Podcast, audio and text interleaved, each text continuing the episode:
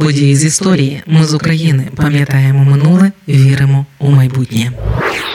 Наступ польсько-українських союзників і звільнення України від більшовиків почалися у ці дні у тисяча дев'ятсот двадцятому році. За умовами Варшавського договору між Петлюрою та Пілсудським, який розкритикувала українська тогочасна політична верхівка, так от за умовами того Варшавського договору уряд Пілсудського відмовився від планів розширення Польщі до кордонів Речі Посполитої тисяча сімсот сімдесят другого року і визнав права УНР на території Надніпрянської України, окуповано більшовиками. Натомість УНР в особі Петлюри погоджувався визнати українсько-польський кордон по річці Збруч, далі по Прип'яті до її гирла, тобто Польщі мала відійти Східна Галичина та п'ять повітів Волині. При цьому за умовами військової конвенції УНР та Польща проголошувалися союзниками у боротьбі за визволення України і проти подальшої більшовицької експансії на захід. Тож двадцять п'ятого квітня тисяча дев'ятсот двадцятого року об'єднані польсько-українські збройні сили, двадцять тисяч польських, п'ятнадцять тисяч українських вояків форсували Збруч. двадцять шостого квітня вони зайняли Житомир і Коростень. І за тиждень боїв вибили червоноармійські підрозділи з Житомирщини, Бердичева, Косятина. двадцять третього квітня дві бригади Червоної української Галицької армії перейшли на сторону УНР. Наступ союзників продовжувався успішно і п'ятого травня українсько-польські війська вступили в бої за межу Києва. сьомого травня українсько-польські війська остаточно звільнили Київ від більшовиків. дев'ятого травня тисяча дев'ятсот двадцятого року відбувся спільний парад польсько-українських українських військ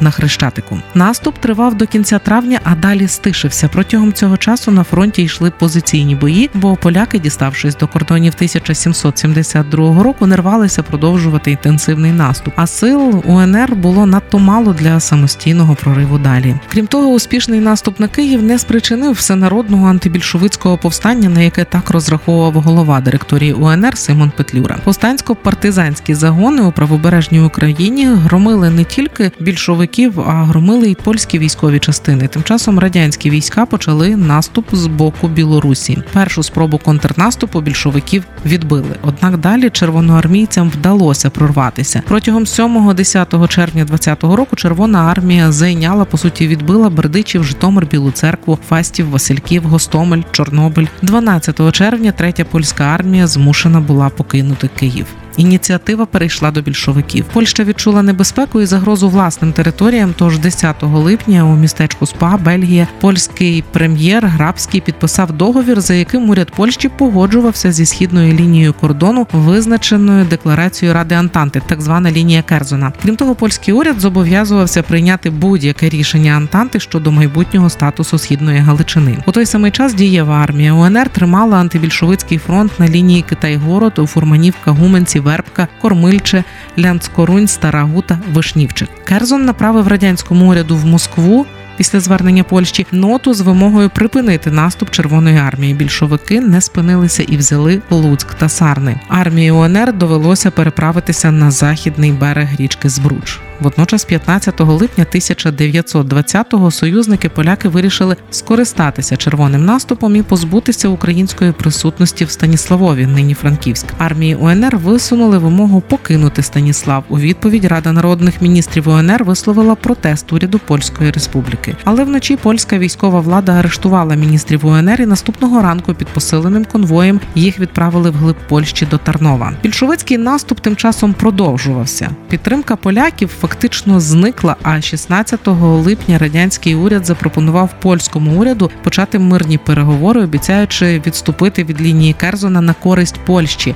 На той момент поляки від переговорів відмовилися. Наступ червоноармійців не припинився, і до кінця липня тисяча дев'ятсот двадцятого більшовики зайняли уже чотирнадцять повітів Східної Галичини із п'ятдесяти двох. Також захопили Броди, Тернопіль, зайняли фортецю Осовець, теперішнє Підляське воєводство. Вже тоді Варшава погодилася на переговори, але в цей час на окупованих територіях Польщі більшовики почали формувати маріонеткові польські так звані революційні комітети. Один з таких оголосив про утворення Польської Радянської Республіки. А на початку серпня в Тернополі такі ж маріонетки червоноармійців проголосили утворення Галицької соціалістичної Радянської Республіки. На початку серпня міністр закордонних справ Великобританії у ноті до уряду Радянської Росії попередив, що якщо більшовики не покинуть етнічні землі Польщі, Британія вступить у війну на боці Польщі. У відповідь уряд Радянської Росії погодився вести переговори, але прямі переговори з Польською Республікою. Причому радянський уряд був готовий дати Польщі кордони навіть вигідніші, ніж це робила британська комісія. шостого-сьомого серпня радянський уряд, не припиняючи наступу, надіслав Польщі дві телеграми з пропозиціями почати мирні переговори. Як ви бачите, України у цій формулі не було. В той же час шостого-шістнадцятого серпня окремий кінний полк дієвої армії УНР зосереджувався в районі Монастириськ, стримуючи наступ. Британці перестали втручатися, адже у них у самих виникли проблеми. Британські організації робітників попередили про загальний страйк, якщо уряд Британії оголосить війну радянській Росії. Тож Червона армія продовжила окуповувати Галичину. сімнадцятого серпня на околиці села Задвір'я, Бузький район, в бою польські фермопіли, це група львівських добровольців, під командуванням капітана Болеслава Зajączкowського затримала наступ Червоної армії Семена Будьонного. Більшість оборонців загинули. триста вісімнадцять осіб загинули. Частина з них похована у братській могилі в Задвір'ї, частина на Львівському військовому кладовищі Орлят, що на Личаківському цвинтарі. Оборона Задвір'я, по суті, зупинила наступ більшовиків на Львів. Натомість того ж дня Червона армія вступила у Зборів. Однією з глобальних цілей більшовиків був швидкий вихід до німецького кордону, що мало пришвидшити перемогу радянської влади в німецькій державі. Тож десятого серпня радянський третій кавалерійський корпус подолав Віслу на північ від Варшави. дванадцятого серпня більшовики почали штурм Варшави. Польські сили відійшли на другу лінію оборони. Іноземні дипломати спішно переїхали з Варшави до Лодзя. Підтвердженням тому, що радянське військове командування, попри умовну готовність до переговорів, не збиралося зупинятися, так от підтвердженням цьому є телеграма, надіслана всередині серпня тисяча дев'ятсот двадцятого року Конгресу Комінтерну. У цій телеграмі маршали Будьонний та Ворошилов писали, що конармійці не вкладуть шаблі у піхви, доки над Варшавою, Берліном, Парижем і Лондоном не замайорять червоні прапори. Польські сили намагалися контратакувати, дивізії УНР відсунули червоноармійців з району Замостя. Після цього шоста січова дивізія армії УНР разом з дивізією морської піхоти УНР спільно з польськими частинами остаточно розгромила будьонівські підрозділи. Наступ радянських військ на Варшаву поступово згасав. Під Варшавою польсько-українські сили втратили близько чотирнадцять з половиною тисяч вояків. Радянські втрати були двадцять п'ять тисяч. двадцять п'ятого серпня радянські війська остаточно відкинули від Варшави. Того ж дня в В ході контрнаступу литовські війська зайняли Вільно, але більшовики не відмовилися від своїх планів і вже у вересні спробували форсувати Дністер. Поза тим, протягом шістнадцятого-двадцятого вересня польські та українські війська відвоювали Ковель, Борщів, Гусятин, Теребовлю, Чортків. Просуваючись у напрямку до Хмельницького, взяли Рівне, Дубно, Луцьк, Тернопіль та Збараж. І тут найцікавіше. Під час оцих всіх боїв – наступи, контрнаступи, відстоювання Варшави, поки армія УНР спільно з польськими військами відтісняла більшовиків, увесь цей час вже тривали перемовини Польщі і радянської Росії. Перемовини почалися в Мінську ще сімнадцятого серпня, в розпал Варшавської битви. З боку УНР на них нікого не було. Україну представляли представники так званої радянської України, які були, по суті, у складі радянської делегації. Потім переговори перенесли в Ригу. п'ятого вересня Рада народних міністрів УНР затвердила нарешті склад делегації УНР на Ризьку конференцію. Але дванадцятого вересня у відповідь на запит міністра закордонних справ Польщі про участь делегації УНР у роботі Ризької конференції, нарком закордонних справ радянської Росії відповів, що, цитую, «так званої Української Демократичної Республіки взагалі не існує, оскільки Україна є незалежною Радянською Республікою, союзною з Росією, бере разом із нею участь у переговорах в Мінську і Ризі». шістнадцятого вересня уряд УНР опублікував свою ноту протесту з приводу цієї заяви.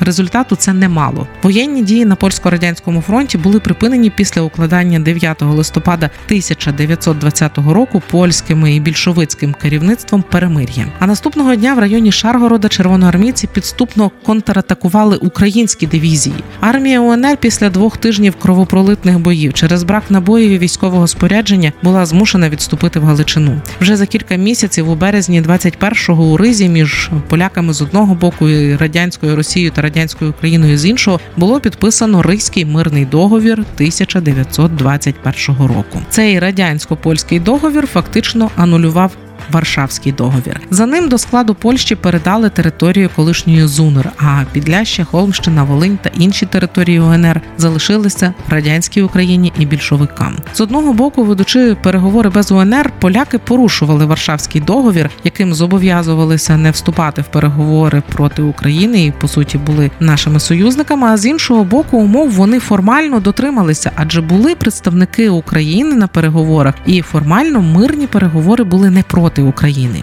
З цієї історії ми чітко бачимо, що головний принцип росіян в усі часи – це «розділяй і владарюй». Після кожного перемир'я вони відновлюють сили і порушують усі договори. Договори для них – ніщо. Договори з кожним для них – ніщо. Вони йдуть в наступ і знищують в усі часи за усіх диктаторів. Тож історія показує, що вірити росіянам не можна. Ніколи. Зараз також важливо не дати нас роз'єднати ані між собою, ані зі світом. Ми з України. Важливо знати історію і розповідати історії. Найважливіше, що ми повинні дати нашим дітям – це коріння і крила.